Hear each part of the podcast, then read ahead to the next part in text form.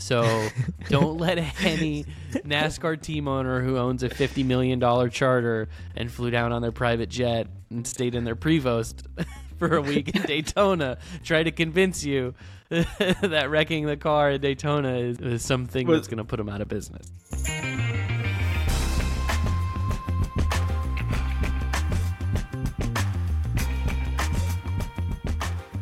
Uh, we're live. Welcome to Money Lap Podcast. I'm Parker Kligerman, joined as always by Landon Castle. Uh, right now, I'm coming to you from North Carolina. Um, if you're watching us on YouTube, I apologize for the awful setting you find me in. I'm, I've had to mix noise deadening with light and made trade-offs on both uh, to try and make some sort of podcast setup here that somewhat resembles something you'd want to listen to on the audio version. Um, hey, Landon, what, what day is it? Where are we now? I I feel like I was in Daytona for fifteen weird. weeks. um, it does feel like. Does it feel like a Tuesday or feel like a Wednesday? Well, it definitely even, doesn't feel like a Wednesday. Yeah, I can't figure it out. I don't even know. I'm what, off yeah, by a day too, not because I was stuck in Daytona in the rain, but because mm. the Castle family, like all good Americans, celebrated President's Day in Monticello to visit Thomas Jefferson's. Uh, oh wow! Home. So that was kind of no fun. Way. We had a good, a very nice educational trip for the kids, and we enjoyed it. It was a good time. I've actually always wanted to go to that. I drove by it when I did that trip to the Diplomatic Security Services that will be out on the Autopian here soon. Mm-hmm. Um, and I was like, man, I want to go see that. So it was, was really it, cool. Was it cool? We did a little bit of Americana stuff as well. Speaking of delays, what what'd you do? So went to the Kennedy Space Center. Oh, yeah, um, I've done that before. It was really cool because I it's always been a bucket list item of my of myself to see a Saturn five rocket in person. You know, the largest, most complex machine humans have ever built, basically. Now mm-hmm. it's been it's been surpassed in terms of size by SpaceX recently, but still it's probably the most complex. Like three million parts on this thing. Um, and I finally saw one in person, which was cool. My girlfriend came and a couple of my team members. So that was a lot of fun.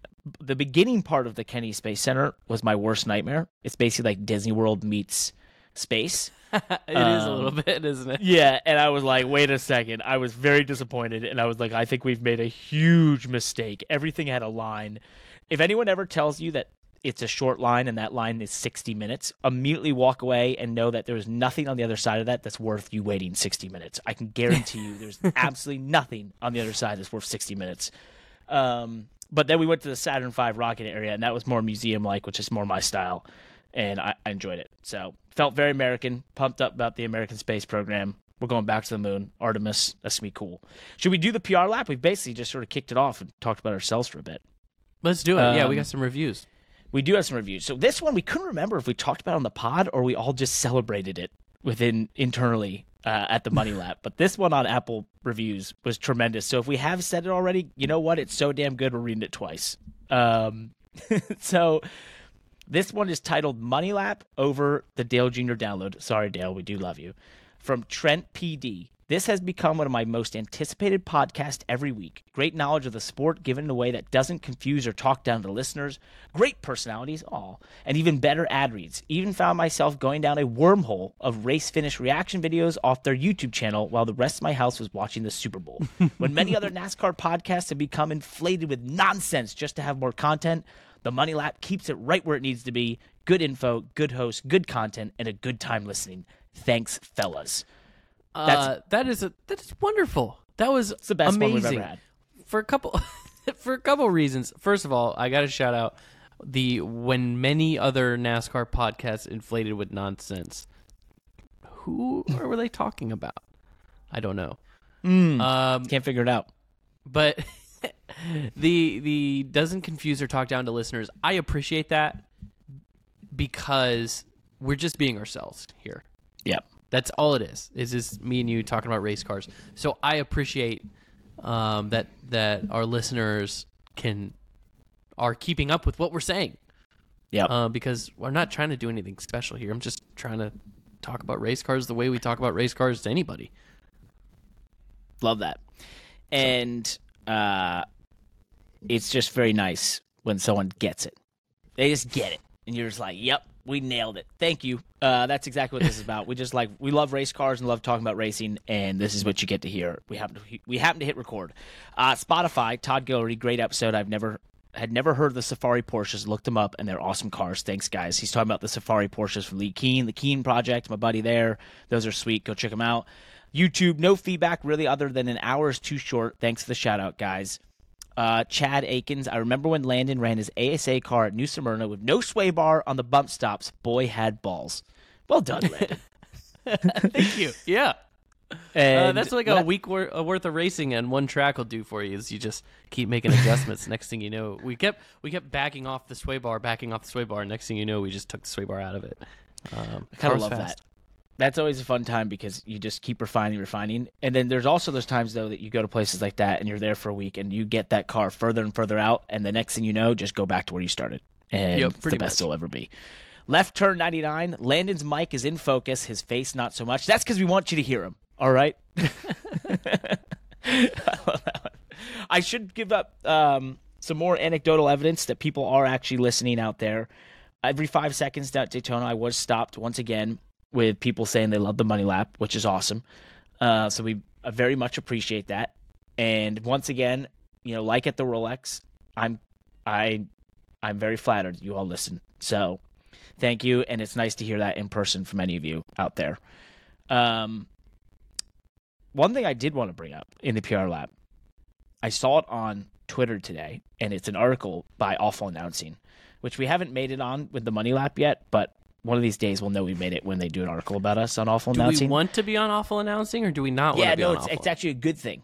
No, it's a good thing. Okay. okay. Yeah, it's like it's like the place you want to – it's like a rite of passage to be on Awful Announcing.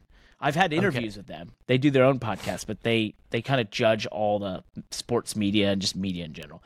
Nonetheless, uh, they had a really interesting article over something that went down between J J. Redick, who's the – N B A player who kind of he has his own podcast and he sort of initiated this whole idea of like player owned podcasts and sort of stuff that we're seeing take over NASCAR, and Stephen A. Smith, who was like, it's up to the players to educate the fan base on what's happening, and he just went off and he's like, is it really is it really up to the players? He's like, I'm pretty sure that's my job being in the media. And his point was, he goes, look, if I do a a video about how this team technically used a player and they did it ten times over, blah blah, he goes, it gets about fifty-four thousand people to watch. No one gives a shit. He goes, but if I get on here and I just spout off ranking players, ten million engagements. He's like, do they really want to see that? Is that what they want to see? And I thought it was fun for uh, for us to discuss on the motorsports side, because you and I go back and forth on this. I know, and you know, if we got on here and we just said, Max Verstappen sucks, and here's why, and Denny Hamlin does this wrong, and you, you know, here's ten reasons you need to rank all these drivers and that sort of bullshit, we'd have ten times the audience, or the clicks at least. But we try to be more thorough and to talk just about what we authentically talk about. And I think that's where all these, you know, is the whole sport, especially in motorsports right now. You look at NASCAR drivers who all are about to have their own podcast, and they're all going to have, you know, their own form of, of putting their media out there, toting that line of being authentic, being themselves, versus the stuff that the algorithms and that sort of stuff want the clicks from. Does this make, if I gone anywhere that makes sense of this? I think you have. Uh, I think that it's starting, I'm, I've got, my wheels are turning, and that's why I'm st- kind of staring blankly, and it's because you you kind of unlocked something for me that we've already been saying, and, th- and it's that we are not, we don't see ourselves as a reaction studio, even though I guess we have a whole reaction si- series to videos. So I got Just, we just, just filmed another just, reaction just, of an IndyCar. Literally just filmed a reaction video, so uh, that's not exactly what I mean. But like a reaction studio in terms of just reacting for likes and things like that. Um, maybe there might here and there. I mean, obviously we're topical and we're up with current news, so there's there's going to be some level of reaction to things, but it's not just with the sole purpose of, you know, trying to stoke the fires as much as I think that our unspoken goal or objective between us here is to deeper deepen our understanding of racing. Like yeah. We're trying to have conversations with each other to deepen our understanding of racing. we both have a really good understanding of what's going on, but we don't know everything, right? And it's fun, legitimately fun. It might be boring for some people, I don't know. It's legitimately fun for me, and I know it is for you too, because that's why we're friends and that's why we have a podcast, to talk about this stuff, right? Yep. Like when we have a theory about why do... Um, you know, we're going to talk about bump drafting here in a little bit, and why do you know driver pay or or you know racing theory, driving styles. Like we like to talk about that stuff to deepen our understanding about it, and and I guess we just hope that there's other people that want to listen to that. I yep. don't know. Um, is that going to draw the biggest audience? I don't know. Is that what J J. Redick is kind of saying? He's like, look, I'm not trying to. He's like, I, I'm, I'm, you know, maybe he like enjoys. I don't know. I, it's. Uh, I think. Well, he's also now part of the media, and so he's sort of like, that's our job, right? Like the players. Oh, I see what you're saying. You know, and like I agree. I, you know, I think that in in motorsports for so long, the the trope, especially in NASCAR, has been blame the personality of the drivers or lack thereof from some, or this sort of thing, or blame that they don't do enough and that sort of stuff. And I'm like, hey, at some point you got to flip the mirror backwards and be like, hey, what about all the people that are surrounding this thing that could do a better job talking about the sport and diving deeper into it and that sort of thing, like we've done here? You know, we took the line of being active drivers, me a part of the media as well. Like, that's probably on me a little bit, right, at times, to mm-hmm. not have done this earlier and do all the, the informational stuff we do about the sport, and when we talk about driving styles, and then we make clips out of it, and that goes is, and gets is this put a around. New, is this a new expectation on I think not so. Just NASCAR, but like – and is it a new expectation because of social media and technology that the athletes now have such a direct line to their fans that now yes. people are just saying, hey, it's on you? Right, I'm. I'm just picturing when you're describing all this. I was like, did people expect Dale Earnhardt to have that to educate fans too? Yeah, like no, that's maybe a great that is point. what what Redick is saying. That makes sense. J J. Redick, not Tyler Reddick, but um, mm, good clarification. I guess what you're saying that he said makes sense to me is that back before social media, we had beat reporters that their responsibility was to get these drivers' messages out to yep the mass. Right. Yep.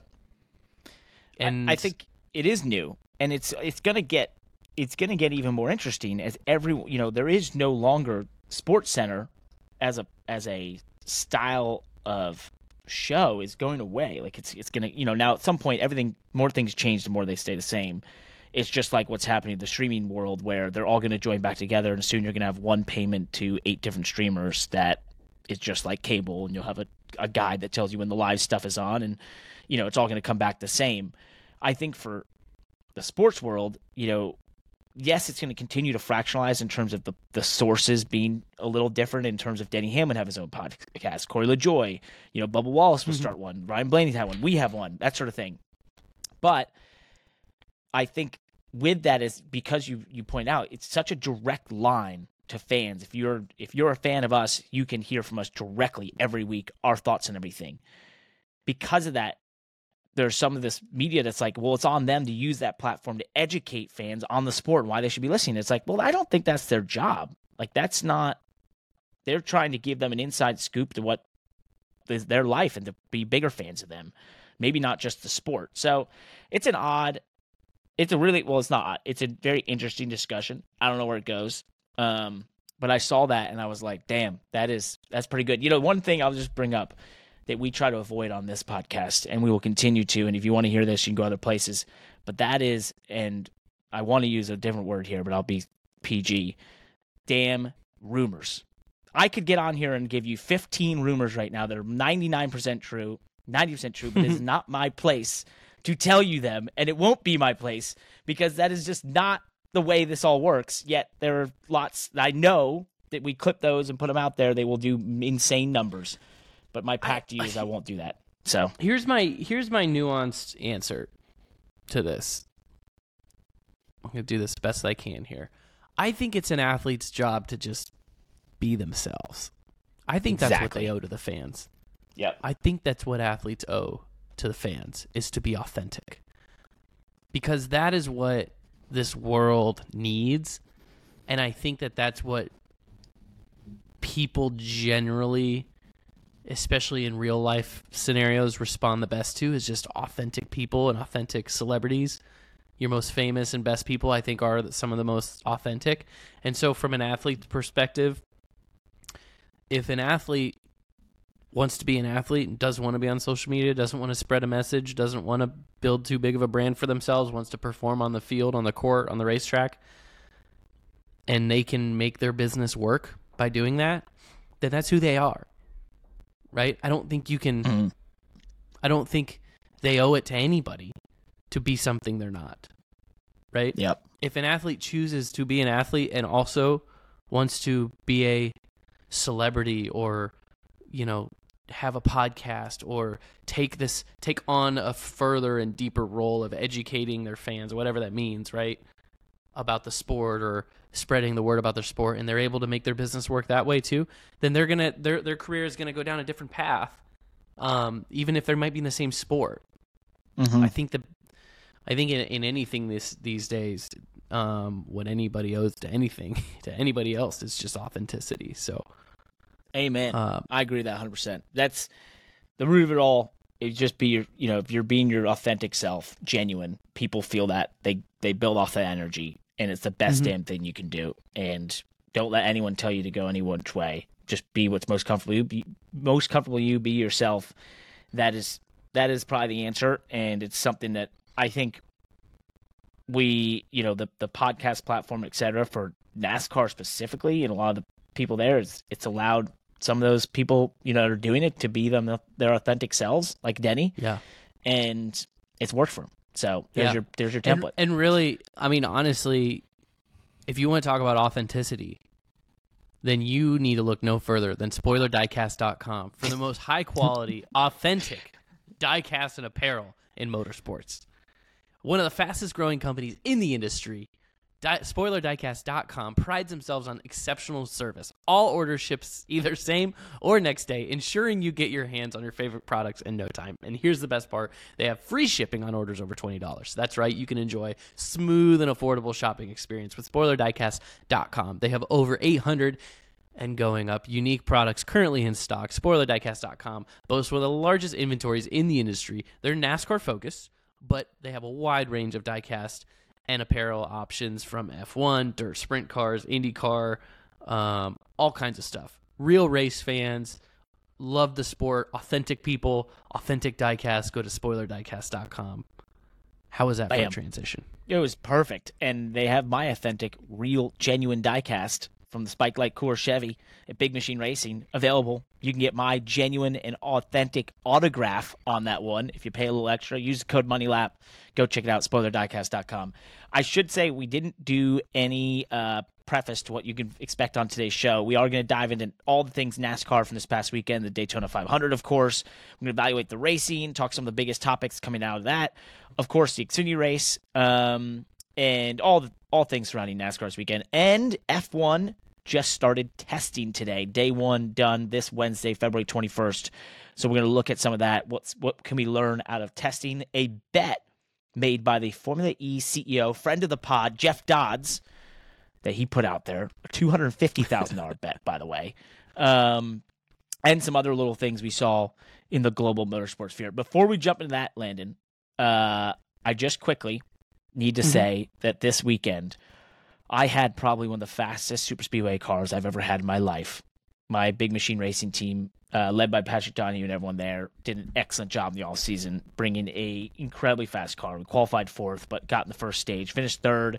Didn't have a real opportunity to make a move on the twenty-one, the two, because they, you know, be, them being teammates, kind of had me in a, a position where if I was ever going right. to make a move at the end of the stage, I needed help. Justin Allgaier wasn't really in a position to go with me. And so we came down that late race restart. I chose the two on the top, uh, not late race, late stage. I chose the two on the top oh, because I gosh. felt like, yeah. So sad. Well, I, I chose him because I felt like at least be on the outside. I could not, I could control myself finishing third or second in the stage and not. Um, but I knew we didn't really, you know, with the one lap push, I didn't know, I didn't think we could win it, which we finished third in that stage. And then we got mm-hmm. into stage two, went to the restart, went to the middle, And as I did, I saw John Hunter up there, and I thought, oh, this is a good lane to be in, a bunch of good cars. And then all hell broke loose. John Hunter spun, let Jesse Love. The wreck happens. I had it totally avoided, and I'm watching uh, A J Allmendinger spin in front of me. And I'm like, oh, okay, he'll spin to the inside. I'm just going to drive right through this. No problem. As it's happening, I'm literally doing nothing. I'm just on the brake, letting A J clear out, and then I'm going to accelerate away from this thing. As there's chaos happening around, I'm, I'm everything's slowed down, as you know, and I'm like, okay, I know my way out. At that moment, suddenly, bam, someone nails me in the right rear. I don't know ah. who yet. And it spun us into the wall. That put a bunch of damage there. We were able to cut all that off, but we went two laps down. And even missing the splitter, we were so fast. I could have driven through the field anytime I wanted with the front end mangled. The twenty-one showed that when, and I, I, he's a good super speedway racer, but let me just tell you, our three cars, the two, the twenty-one, the forty-eight, were so damn fast that driving through the field would have been on easy mode. Because it was like, even with all the damage I had, I had to work very hard to not find myself driving through the pack. And hmm. it was just like, this is unbelievable. So why did you lose so many laps? Was it the uh, the sway bar or we no the splitter was pushed back, the the the bars the bumper bars were pushed back into the right front tire. So even though it was such a soft hit into the wall, it just completely hit it the way that it. And I think the ninety-seven sort of got me as well, Shane, at the same time, and it just sort of collapsed the right front, and so the our pit crew guys just had a tough time clearancing it, and so if we go back out, we probably popped the right front immediately, and they just couldn't get it clearance where they felt they could put the right front on and not have it cut it right mm-hmm. away. So it, we went two laps down, which normally wouldn't be such a bad deal if you get a lot of wrecks, which there were, but just for whatever reason. Have them at the right time. Well, yeah, every time you have a wreck, right it puts time. people a lap down and gets you back in yep. front. Yep. So that hurt us, but we had a fast car. We got some points out of it. We actually left there, I believe, one spot better in points than we did last year at this time. So oh, one whole year, one whole year, big improvement, baby. Let's go. Oh man, that was um, well, that was a bummer. Brutal, it is. But we'll hopefully have the same speed at Atlanta, and uh, it was felt good to get back in it. And let's see what we can bring there. We we came close to winning the spring race last year, and we had the winning speed in the summer race. So we'll go get it done. That'll make it all the sweeter mm. and all the better. Um, moving on. There was a big yeah, race let's... before ours, by the way. We were, you know, we were the headliner this past weekend in the Xfinity Series. Nine o'clock Monday night. You know, it was nice to let's have talk a, a about cute... the racing this weekend. I well, it was a cute had... opening act for us in the Daytona five hundred. Yeah, it was cute. Um, I just we can get right into the racing of it because I see that in our notes to talk about it. There's drivers frustrated with fuel saving, kind of um, just thoughts on the race weekend, thoughts on the finishes. I had this, and you know this from, we, we haven't actually talked since until this podcast, uh, which is highly unusual, but we had, you, I know that you saw my texts in one of our group threads uh, with someone who will not be named, but um, I just had this overwhelming sense of sadness about the racing this weekend. And I know that part of it is because of the weather, and we got delayed, and we didn't get to have Daytona Day, which is like the best day of the year, um, Daytona five hundred in the daylight. Well, it wasn't the daylight, but I mean on a Sunday afternoon. But I just had this overwhelming sense of sadness on just what we're seeing in speedway racing right now.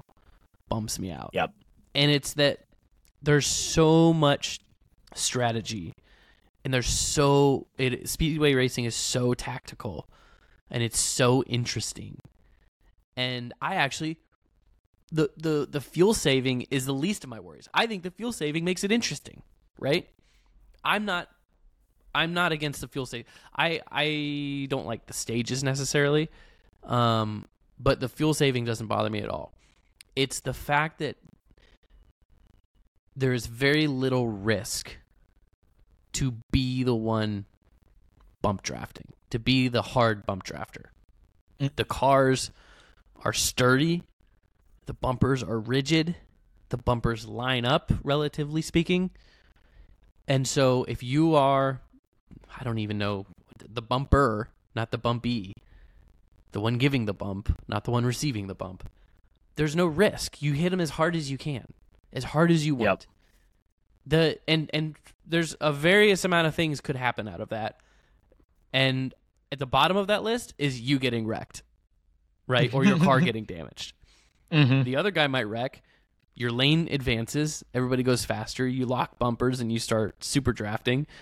Uh, you, you know, you bump the guy out of the way and he moves out and you can jam middle on him and pass him. All these great things can come out of aggressive bump drafting, but there's no risk for the guy doing it. And so I think it just is like over so many years of this style of racing, it's just been ratchet. The aggression is just ratcheting up and ratcheting up and ratcheting up to the point where every single speedway race in Cup and in Xfinity ends in just pure chaos and destruction. Yep. And you throw all, almost all of the tactics out the window.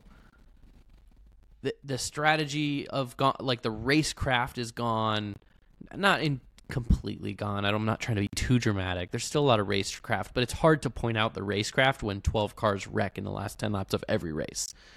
Mm-hmm. Right? It's hard to find the racecraft in that. Yep. And it just is like heartbreaking to me because we saw so, there's such a good race. There's so much talent and so much skill in the Cup Series that's going on right now, and there's so much preparation that goes into it and strat- in strategy and the side drafting and how to get in which lanes. The best racing is is mile one to four hundred or four fifty, you know? Well, mm-hmm. no, even longer than that, four ninety-five probably. And then it's just at the end, the last they yep. throw the white flag and they just all destroy each other. What do you think changed? What do you think's different? It's the biggest thing to me is is the the biggest thing. There's a lot of different things. The biggest thing to me is the risk versus reward of being a bumper, not a bumpy. And it's it's I think it's too low risk. It just you're incentivized as the bump drafter person to just push the hell out of people. Your car is very yep. well protected. Your radiator is protected. Your hood is protected. I mean, you know, it was back with steel bodied and thin fiberglass front bumpers. If you hit someone too hard, it'd fold your hood in, right? Yep, it'd fold the radiator. You'd, yeah. kill, you'd break your ductwork, right? Your car would overheat. You'd poke a hole in the radiator. Your your valence yep. would, you'd, you'd crush the, the front valence. But everything is so rigid and so durable now that you can just hit people as hard as you want and you can knock them out of control, right? So it's just what they do to each other. You can stick your nose in between two cars, and if somebody comes across your bumper and you turn them, it's not it's not going to do any damage to your car. Yeah. And and I mean, you've heard me say this, and a lot of people have heard me say this, and I'll com- com- continue to repeat it. But the safest place to be, the truly safest place to be in a wreck at a super speedway, is to be the one causing it, because the one that causes a wreck almost always gets through it. You, Joe Logano would agree with you. His quote uh, after his crash, it's usually guys who start the wreck that survive. That's the frustrating part. Yeah, every time. There, so if you just start thinking about the game theory here and the incentive structure, it, and then if you believe that, if you buy into my whole theory about all this, and then go back and watch the last ten super speedway races, you're going to see it and go, oh, okay, that's why it's just ratch- ratcheting up and ratcheting up and ratcheting up. Yep. And I I just don't see it changing. I think we might see some good races here and there, some clean finishes here and there, but by and large, they're going to continue just making low percentage moves at the end of these races to try to get a win. And I'm I'm I think we should point out that's, you know, part of what you see in the next gen era is the fuel saving, right? We we talked about it last week before. I said if I was going to go pit report, I knew every single crew chief was going to talk to me about fuel saving, right? If it shortens the stops, it makes your track position late in the race better. That's how the twenty-four got in position to be where he was late in the race, because they fuel saved like crazy. You have guys like Denny Hamlin who've gotten out and said, this sucks. I don't want to ride around like this for four hundred fifty miles, which then, to your point, you get later in the race and you've ridden around and now it's go time and you just start slamming people because there's no risk, right? And you haven't even done it with any finesse before then. So that, that mm-hmm. part's sort of out there. So now your your your your sense for what is a hard hit and not is not great. Um, and sort of this all lines up to what you're talking about, which is then it becomes a just series of Hail Mary, low percentage, doesn't matter moves because you have nothing to lose. And I guess my where I'm going with this is to point out, you know, this is this is very different than it was just three, four years ago, right? This this super speedway racing is so funny because it's it is definitely a a probably a great um, experiment, social experiment, right? For understanding groupthink and group theory as to why it changes, and as people figure things out and discover different types of drafting or strategies and that sort of thing that make a difference, how can you utilize those to be in the best position late, right? And that's in, you know, once someone figures something out, then everyone figures it out, and it all changes the way the super speedway racing is. So what's the fix here? Like, how do Forever it's been, oh, we wreck a ton of shit, these things. Okay, got that. Uh, that's just going to that's gonna be the nature of having cars going two hundred miles an hour next to each other and having to make contact and make passes. Like, you literally have to bump someone to make a pass. There's going to be an error, you know, an element of of error there that will induce wrecks. That's just normal. And those wrecks are going to be big because all the cars are right next to each other. So that's that's a given. But to bring some of the finesse, and also I think this whole fuel thing, how do we solve this so that you're racing the whole time? Plus, how do you bring back the finesse without changing the car, right? Because you can't. I don't know. I don't. I mean, I. I guess the reason I just said I don't know is because I want. I want to change the car, but I don't. It's not fair for me to just throw out some half-baked fix to this. Yep. I, I'm just trying to point out, I guess my first step is to point out what I've already pointed out, which is I believe, and you said the past three or four years, but I believe that this has been something that has started over a decade ago, and it's just been building and building and building, right? It started when we bu- lined up the bumpers with the C O T car. And then over time, the bumper structures in the front of those cars have only gotten stronger. Right? Mm-hmm. They've only gotten sturdier. The quality of material has only gotten better to the point where now we're we're driving a next gen car where, you know, it's it's twice as strong and sturdy in the front bumper structure as even the Gen seven was, or the Gen six. Yep. So, you know, that's it's it's taken a lot of time, and the drivers have adapted to that over time. We've, they've continued to push the issue more and more and more in terms of what they can get away with, pushing each other and bump drafting. And then the other thing too is you got to keep in mind that we've we've discovered how good bump drafting can be for speed, right? So that has further increased the team's desire to strengthen bumpers and make things sturdy, and um, you know, the rear bumpers are sturdier to because to withstand harder pushes, and then they start using slick tape on the front and rear bumpers so that you can push harder without the bumper sticking and the car's getting out. So it's just like, it's just a snowball effect of catering to hard bump drafting, right? Mm. What is the fix? I don't, I don't know. I mean, yeah, okay, I'll throw out some cheap half-baked suggestion that we should just go back to steel, thin steel bodies that if you bump someone with a reasonable amount of force, it's going to damage both cars. Right, and and also bumpers that didn't line up. Right, back then you literally jack someone, pick someone up. up off the ground. Yeah, could, that, that's that's a saying that actually meant something back in the day. Pick the rear rear wheels up off the ground, because you could literally drive underneath the fuel cell of someone's car. And now the penalty to that, and you can go back and watch all kinds of video from short track racing, even super speedway racing. You know, of someone's hood being folded under because they drove underneath someone too far, right? There's a penalty to that. You damaged your car. You pay the price, yep. Right? You wouldn't do that um, nowadays. So to me, that is, that's something has to balance that to, to have a fix. Something has to slow that down to get rid of the bump draft, or to soften the bump drafting. It's not that bump drafting is bad. You know, we watched, we just watched, did a reaction video of a early two thousands I R L race from Chicago. Um, and that's the other end of the spectrum, right? Those are cars that are so, so dangerous around each other if they touch that you would send someone to outer space. Um, you don't. I don't think we want that. You know, those drivers couldn't make a move on each other because it's so dangerous. The penalty of, of making contact is so high. Yeah. So you want to be somewhere. Well, you're on the opposite end of that spectrum. If IndyCar racing at a super speedway is here, or I R L at Chicagoland or Fontana or whatever is here, NASCAR is on the opposite end of the spectrum right now, where we can bump and make aggressive moves with just very little risk. Yeah. The risk is on everybody else. Hmm. Well, to your point about the uh, risk, and one of your favorite things that happens out of super speedway racing is everyone saying, well, when we wreck all this stuff, what does it cost?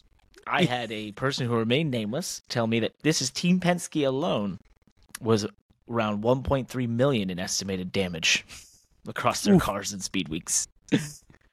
That hurts. twenty-eight million dollars prize purse, apparently, though, from uh, for the Daytona five hundred, making it the most lucrative race in motorsport history. Yeah. We could, yeah, we could it was decipher a that with our time. Race. Um, you know, I do have a, a, a grounding st- comment about the whole wrecked race cars, and we always come from these and say, oh, um, you know, look how much money this race cost the team owners. Um, and absolutely it did. Wrecked race cars cost money no matter how you how you cut it. Except I can promise you that these race team owners who operate their businesses in a very professional manner, and they all have C F Os and accountants um, that plan ahead and budget, these race seasons are budgeted for crash damage. So don't let any NASCAR team owner who owns a fifty million dollars charter and flew down on their private jet and stayed in their Prevost for a week in Daytona try to convince you that wrecking the car in Daytona is uh, um, is something was, that's going to put them out of business. Was a shock. First race of the season. It was also a shock. I can't believe it. I can't yeah, I can't believe it. It was a shock. Oh my gosh! We of all the things we prepared for, we didn't prepare for our car to get wrecked. Speaking uh, of clickbait, there you go. That's our next headline: Team owners shocked by damage incurred in super speedway racing. Oh really? Were I they know. really? Have they done yep. this before? I think. I think um, there's probably, and I actually I don't think I know because I've had these conversations with team owners. I've been on this side of things. Um, that uh, there are team owners that went out, left Daytona without a wrecked car that felt like their money ahead.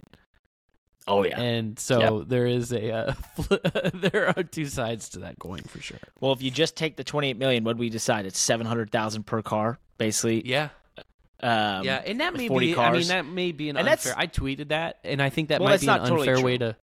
Yeah, because right. it's weighted to the front. You're going to get three million dollars right. to the winner, and it's like something still like three hundred fifty grand or three hundred grand to start the damn race, which is right. wild. I don't think that's a so. very good representation, even though I – those are my words that I tweeted, uh, but it, I don't think it's a very good representation of what's actually going on because it's – an average is just an average. That's what it is. Yeah. Um, well, when you tweeted that, car, though, but... I had literally just before that done the math on the calculator. I was like, oh, we're thinking alike. Love it. Well – um. Meanwhile, in the truck series, uh, you probably your fix there is a license system. Good luck. Um, yeah, that race. I mean, I think the trucks actually for the bumper lineup thing. Um, I mean, it's it's a little it's better than the Xfinity and the Cup cars because they still have kind of the old school style bumper structure in those trucks. And so if you if you you know beat someone's bumper off too much early on in a race, it's going to penalize you. Yep. Um, it's going to affect it's gonna, your truck can overheat. You're going to lose some aerodynamics.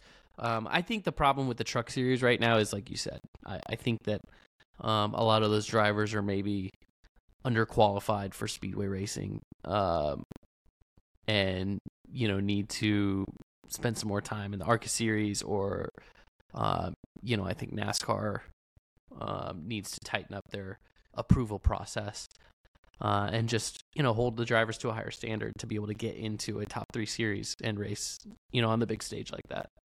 I think a licensing system, no different than iRacing, safety rating, all of it involved. I had a, a talk with a NASCAR official the day after, and he said, yep, I agree. So we'll see. Denny Hamlin said that if local short tracks can give you an end of the longest line for crash causers or people that cause too many cautions or just cause a caution in general, Uh, NASCAR can too. Maybe that's a fix. You spin people out and cause eighteen cars to be wrecked, go to the back of the line. Only problem with that, though, obviously it becomes a judgment call. And personally, I don't like race-controlled judgment calls. Yeah, I don't, like I don't think Um, not this level.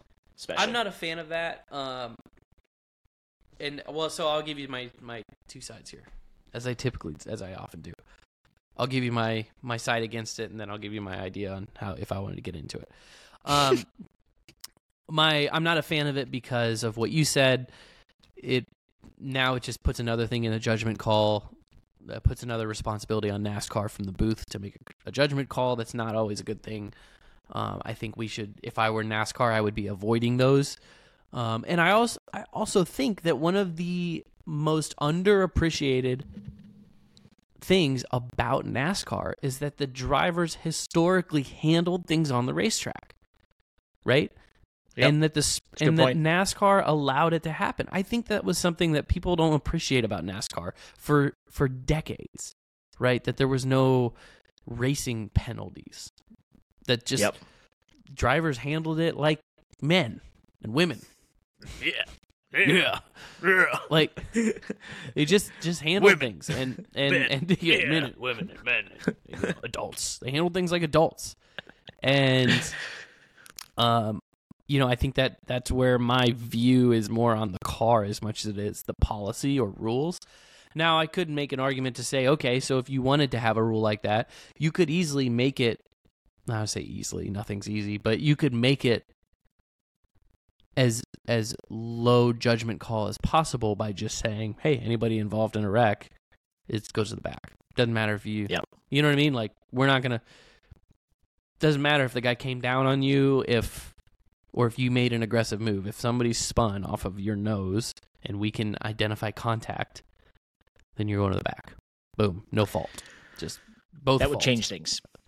That would be massive. That would have a massive effect. But I love what you just said, which is that historically NASCAR doesn't do that. And it is interesting because when you look at everything else in global motorsports, F one, way too much involvement too from much race control. It makes IMSA, it makes They have it makes the regulators the star of the show. Yeah, it makes it makes the regulators the star of the show. It shouldn't be. I think it suppresses the drivers' potential to show their personalities, um, to to you know show their driving styles. I think we that, hey you know remember, I think that beauty in NASCAR, because we don't have a lot of regulations around drivers, their driving styles are visible, right? Yep. The aggressive ones, the conservative ones. We're not trying to put the drivers in a box and say, this is how you overtake. This is what a proper overtake looks like. No. Mm-hmm. Well, think to the, remember uh, when we did the Money Lap Lives and we had that supercars incident at Adelaide where they mm-hmm. gave him a five second penalty, five second penalty for just basically grazing the rear bumper of another driver in a stock car based series. That's too right. much. It too just, far. Yeah, Get out of here. Blasphemous. Blasphemous. Yeah. Awful. Awful. Anyway, I think, uh, you know, it's going to be a discussion, and there's going to have to be some sort of change. I think the fuel-saving thing is a change that can be made in terms of the stages or whatever. Maybe the stages don't have cautions on super freeways. You know, maybe that helps the fuel-saving thing. Maybe maybe we just – they're they're not – you know, when the caution comes out is is not told to you. I don't know. Something needs to change there because I don't, I don't love that. Um Although it does look from the outside, I will say this, it does get look better than the single file line of the past before this, where mm-hmm. even though they're running two by two by two at forty, you know, fifty percent throttle, and it's ridiculous, and they're going so much slower. To the fan who just tuned in because they watched Netflix and is watching that compared to an F one race, their head is exploding. like, like literally going an absolute is is causing a. combustion moment within their brain at that point in time as they watch lap after lap of cars side by side. So I won't I won't say it's totally from the outside a bad thing, but I get as being a driver, you know, mm-hmm. Denny in the middle of that pack thinking this sucks. I get it. That would be very frustrating being held back from going as fast as you possibly could all the time. Um, I don't I, I think my one my last point and then we can okay. move on about the fuel saving thing though is like I don't hate seeing all the fuel saving stuff because I I'm I like uh you know Tour de France and um, cycling and the the idea of saving energy and you know I think that's kind of interesting. So Hmm. I don't hate it. Yeah, you and like three other people. Good luck with that. I guess, I guess. So I would like to point out some winners and losers.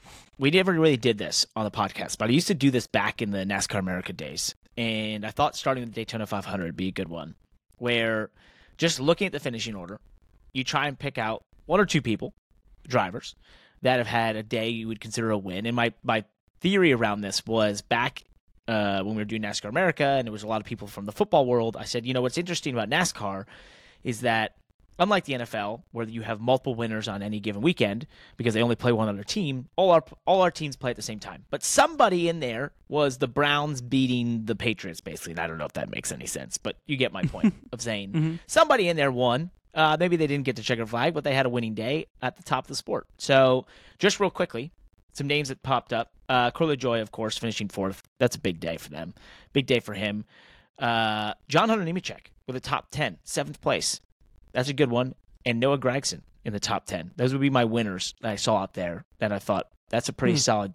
Those are pretty big days in a big race um, in the Daytona five hundred. Some losers, some ones that got away from them. I have to think Harrison Burton involved in that wreck on lap five. That's a big blow. Big important year for him uh, in the twenty-one car. You know, hasn't had the, the best performances in the last two years. Really needs a solid year. Mm-hmm. Start off the year with that sort of a, even though it wasn't his fault at all, was in a good position, doing the right things. It's just, that's never fun. Um, and Michael McDowell, front row in general, actually. Michael McDowell, so fast in speed weeks, in a great position. He has the mechanical issues, finishes thirty-sixth. And Todd Gilliland, his teammate, led sixteen laps in the Daytona five hundred, finishes thirty-fifth. That's two big losers on the Brutal. day. That that hurts. I don't know if there's anyone else you saw. No, I mean, I think that was probably a heartbreaker. McDowell was a heartbreaker for me watching, just being like, that was a, I mean, he's won the race before, which is amazing, but this was probably the first time that he actually felt like he had a car to win it, right? Yep. Um, and he legitimately did. And it mm-hmm. wasn't even... Uh, Michael can be an aggressive driver and can get himself in trouble. His trouble this week wasn't even any of his doing, really. No, no. It just That's a just shame. Uh, but in the good news category for them, they did before the five hundred announce that they renewed Love's Travel Stop for multiple years uh, mm. into the twenty twenty-four season, which is the first time they've done it for more than one year since they aligned in twenty thirteen. Front Row Motorsports on the up and up. Sounds like they're getting that manufacturer deal with Ford. Pretty big deal all around. That that team, Michael McDowell, Front Row Motorsports, and what he's done there has to be one of the, the craziest stories in global motorsports in the last three or four years. Their come up yeah. has been absolutely insane. Yeah. Um, some other big topics in the NASCAR world as we will get towards the end of NASCAR and switch to Formula One. Adam Stern reported that uh, Steve O'Donnell says that there's a fourth O E M discussion that's heating up, and that Honda is in those talks. So we'll see. They did talk about potentially leaving IndyCar um, and sort of they're dissatisfied with IndyCar. So could well, this we... just be a ploy? Who knows? um, I, it could be a negotiation tactic. I don't know. I mean, I think it's probably deeper than a negotiation tactic. I think that if NASCAR felt like they were being used as pawns, I don't think they would be commenting like that and giving yep. Honda the satisfaction of the exposure. So I think it's probably if if these conversations that are heating up that Steve O'Donnell's referring to are referring to Honda, I think they're probably legit. And mm-hmm. honestly, if you were to pick as an industry person, if you were to pick one manufacturer that you wanted to join the fold, Honda might be it. One of the top of that heap, wouldn't you say? Yep. Top five, definitely in the world. They'd be a good one. Who else would you want to see if you could only pick one? Mm. Who's ca- With that level of marketing budget is the key. You know, you want to you want right. one that has the level of marketing budget that they would have. I mean, Stellantis, which is, you know, basically Dodge, would mm-hmm. be up there. You'd want them to come back, but they're basically making no cars now. Um, and they're switching everything to electric, and they're they're going through an interesting time period. So I just I don't know what their incentive would be to join. You know, and then you have your luxury brands, which I just don't think fit with NASCAR. Mm-hmm. Uh, and they just, they're going to struggle. And that's, you know, your Mercedes, B M W, V W. You know, V W I take that back. V W is one, obviously Volkswagen, top three in the world in terms of manufacturers. They would be a wonderful one to have. Um, mm-hmm. Your sub, you know, your smaller brands, Hyundai, I think with their Elantra, their whole N division, and being a part of IMSA in the Michelin Pilot Series, mm-hmm. to me has always looked like a um, an interesting one. I just don't know. I think their problem might be similar to Mazda in that it's a gargantuan spend. Mm-hmm. Um, they do have a W R C program, but I think, you know, having a NASCAR program as well, that's just a, it's a large, large spend. So as we've said before, my buddies at Mazda told me when they did the math, it was at least one hundred fifty million dollars investment right off the bat, and probably one hundred fifty million dollars per year to mm-hmm. do a NASCAR program at Cup Series. So, and to do it right, and I don't even know if that includes your your ancillary marketing budget to market that you're there, right? Which is what NASCAR wants, is that you come in and you don't just provide cars and engines and that sort of thing, but then you go and you do what Toyota does and Chevy and Ford, and that's buy commercials on the broadcast and support the tracks and do, you know, things in the midway and so on and so forth. So there's a lot that goes into it. Um, so we'll see. But that's, you know, it's always going to be a long-term, take a long time, because at the end of the day, these are massive deals that also can't just be committed to for one year at a time or two years. You got to come in here thinking you're going to do this for a decade, right? At well, least. They, yeah. I mean, they have to design an engine. They have to, I mean, it's a huge, huge investment in undertaking. What is even, you know, here, here's the other thing. What is even the propulsion going to be in five years, right? Who knows right now? Mm-hmm. So, like, there, there's so many questions. I think it's it's a very tricky time to be in that situ- situation. Let's talk about tricky negotiations. Uh, yeah. The eve of the Daytona five hundred, the teams, the R T A announced that they have hired an antitrust lawyer uh, as they continue to go about this. Was this, charter this was as reported by discussion. Jenna Fryer from A P. Sorry. So I don't, this yes. wasn't an announcement as much as um, it was a report from Jenna. Thank you for clarifying. I did that incorrectly. Um, this was a common discussion amongst everyone down in Daytona for all the days that were there. Unfortunately, it's continuing to be a discussion and will continue to be a discussion until it's figured out.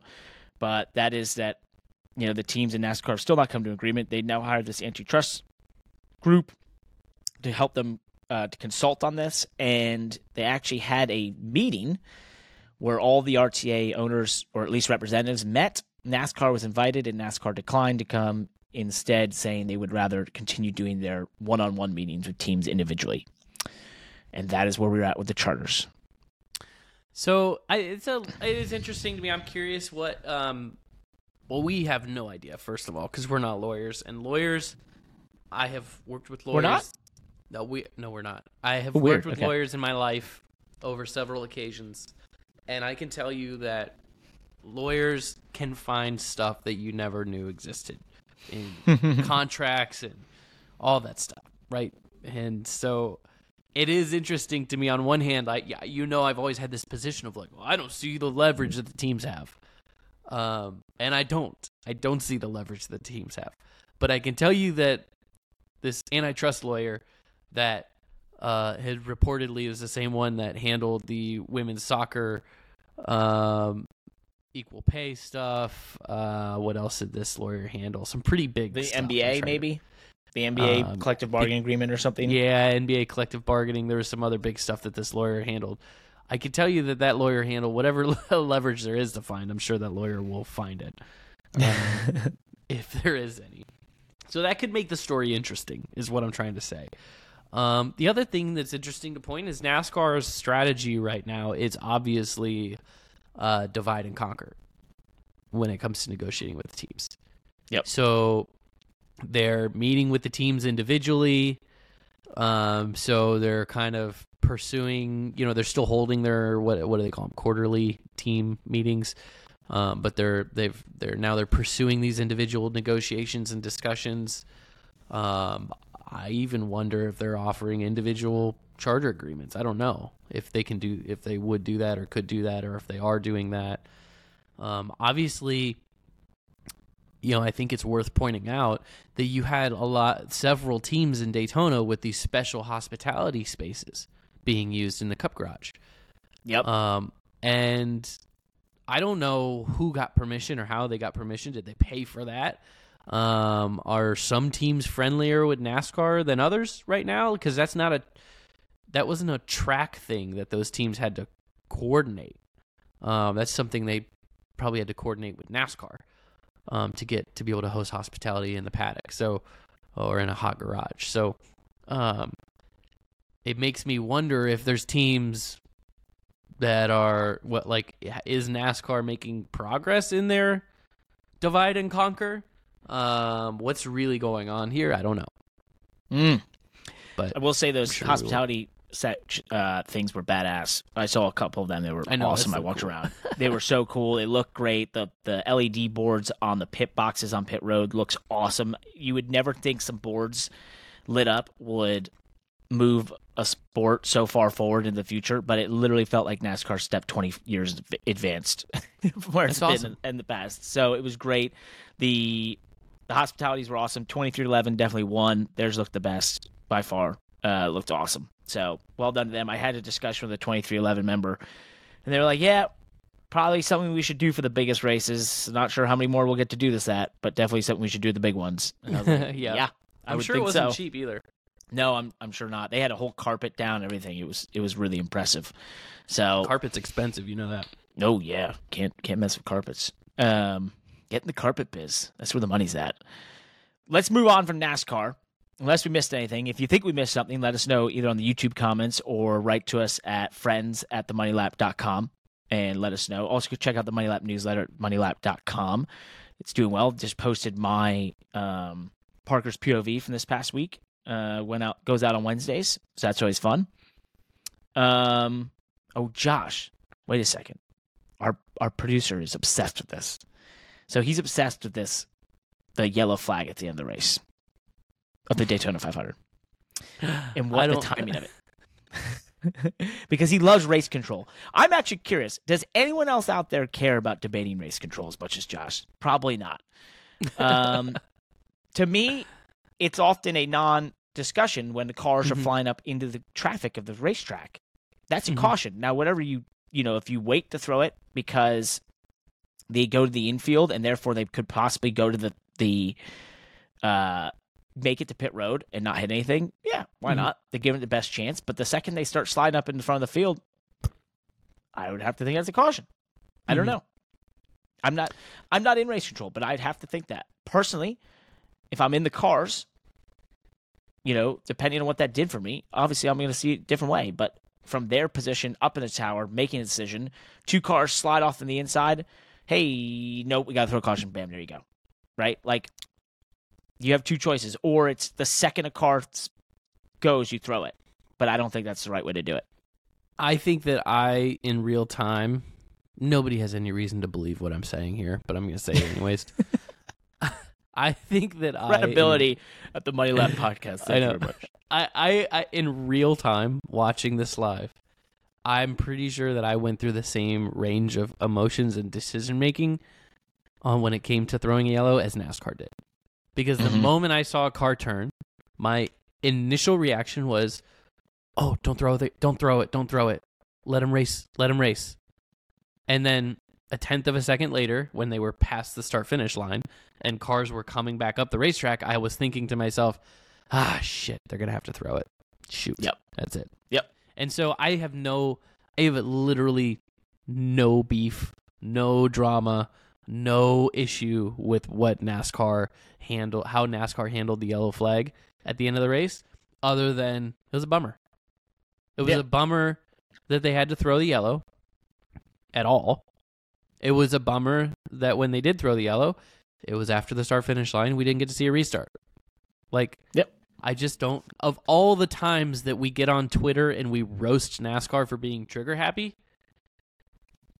like, I just, yeah. It, it I think you plotted it out perfectly right there. That was, that is everything in my mind was thinking the same thing, and it was probably the same as them. Do they want to have a race under end under yellow? Yellow? Abso-freaking-lutely not. No one does. They, they will sit there and tell you that's the worst outcome possible. But at the end of the day, they have to do what's right safety-wise.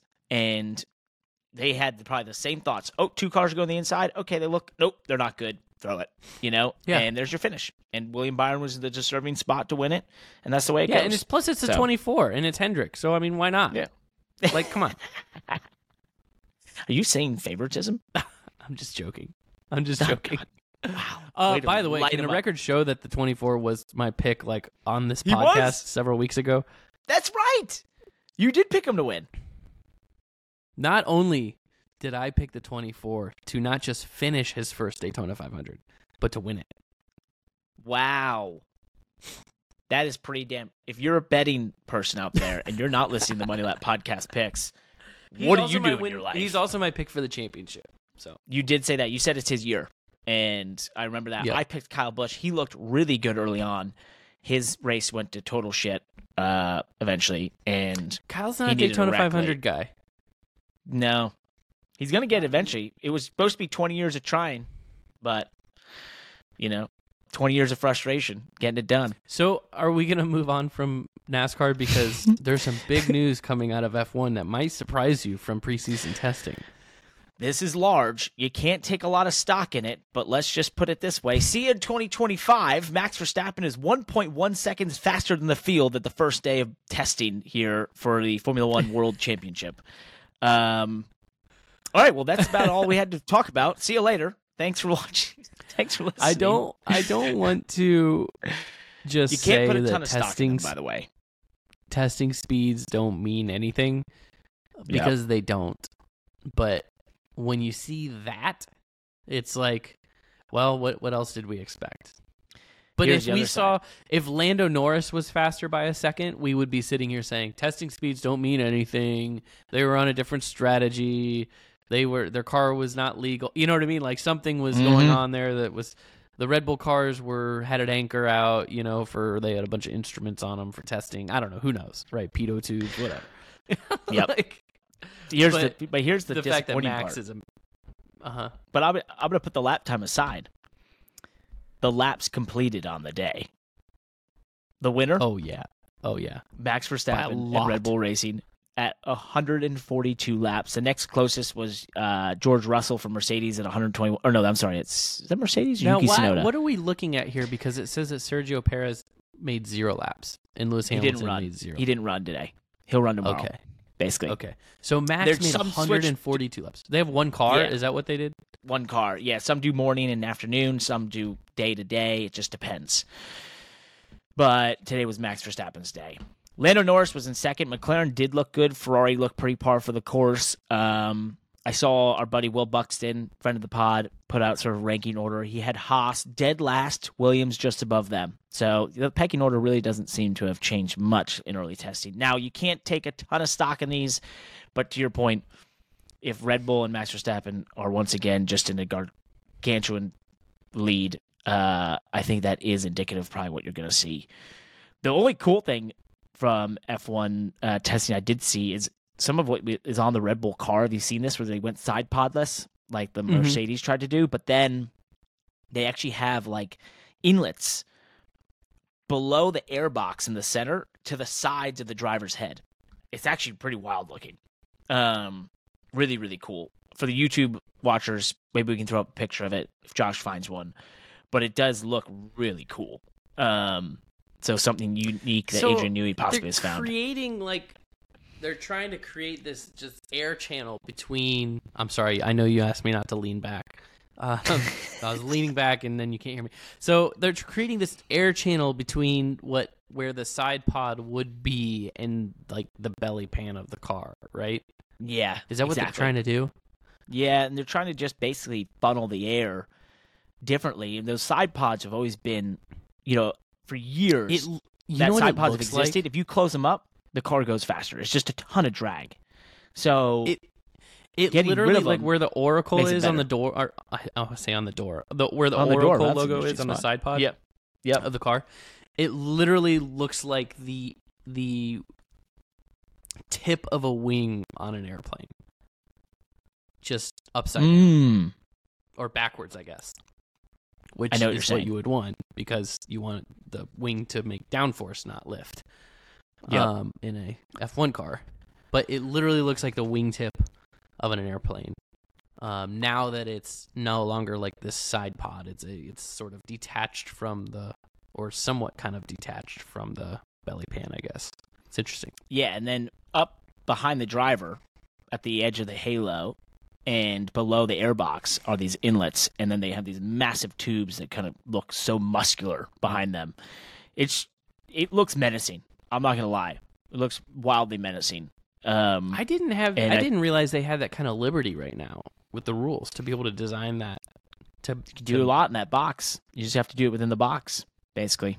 So they're still figuring it out. It is racing. We're always finding ways to go faster. So Adrian Newey, cool. once again, what a what a boss. Figures it out. Finds it's something that no one else is looking for. They got the king.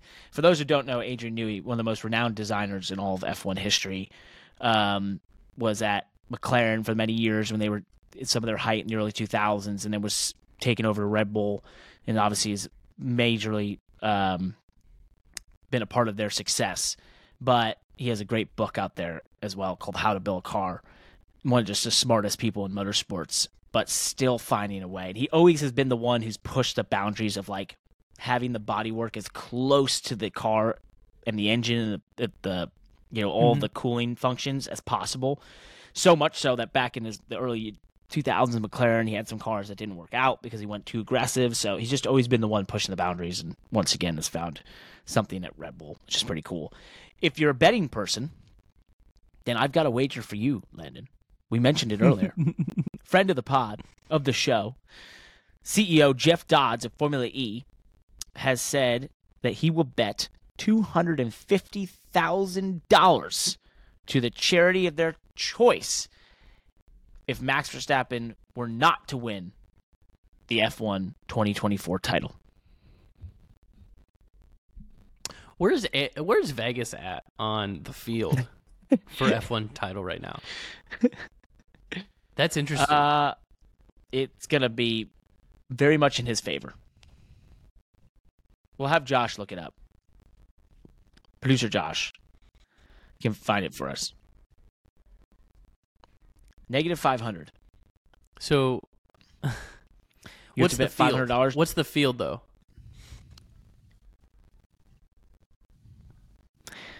He's gonna give it to us now. uh, okay, so there's no field bet, but the next closest one is Lewis at plus eleven hundred. So if you bet one hundred dollars on Lewis Hamilton to win the World Championship, you would win eleven hundred dollars if he won it. Mm. So ten to one odds, basically? Yep. Well, he's eleven to one, basically. Or eleven to one? Yeah. And Max is just wildly favored. Why you'd ever make that? Lewis that... has better odds than Sergio Perez. Yes. Checo. Driving a Red Bull, but yet that's interesting. That's the bet. Okay. Go for Sergio. That's the bet. I like that one. Um, well, I like putting that aside. I like this move by Jeff. Brings him attention to, to Formula E and how competitive their racing is. Now, there are some out there that detractors are like, oh, I don't get why you would, you know, point out the bad things of a series to make yours this make, doesn't make you guys look any better. Sure, but why not have some fun? I'd love to see more banter amongst the racing series like this. It's, it's good fun. It's good fun. Yeah. Um, it's two hundred fifty thousand dollars. That is probably safe. um, so whatever charity he was going to donate it to, sorry. But you're going to have to raise some money elsewhere somehow. He, yeah, he did He did have a funny quote that it wouldn't be the worst day in the office that they've ever had. Okay. There's been oh some bad gosh. days in Formula E. Oh my gosh. Then we are hoping oh. to send a representative to the Portland race when it happens. So. Um, we can't uh, we can't wrap up our F one segment without talking about Christian Horner, which I almost just said something else instead of Horner. But uh, we don't know. What would that have been? Actually, I shouldn't even say anything like that because we don't really know. We don't know. We don't know. It's just been these Dutch rumors. Like it's Something serious is going on, obviously. I'm not trying to yep. – I'm not minimizing anything by it. By it. It's just I, maybe I don't speak Maybe I'm not. I don't. I don't. Maybe I haven't been following it close enough. Has there actually been a real?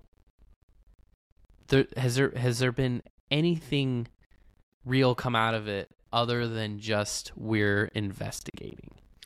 There has not been. He was at the team launch. They were asked not to talk about it. He did mention, he did say that obviously there's an investigation going on and he's fully complying with the investigation. There's now been this latest rumor that he attempted to pay six hundred fifty thousand dollars to sweep it under the rug. Look, it's all sweep.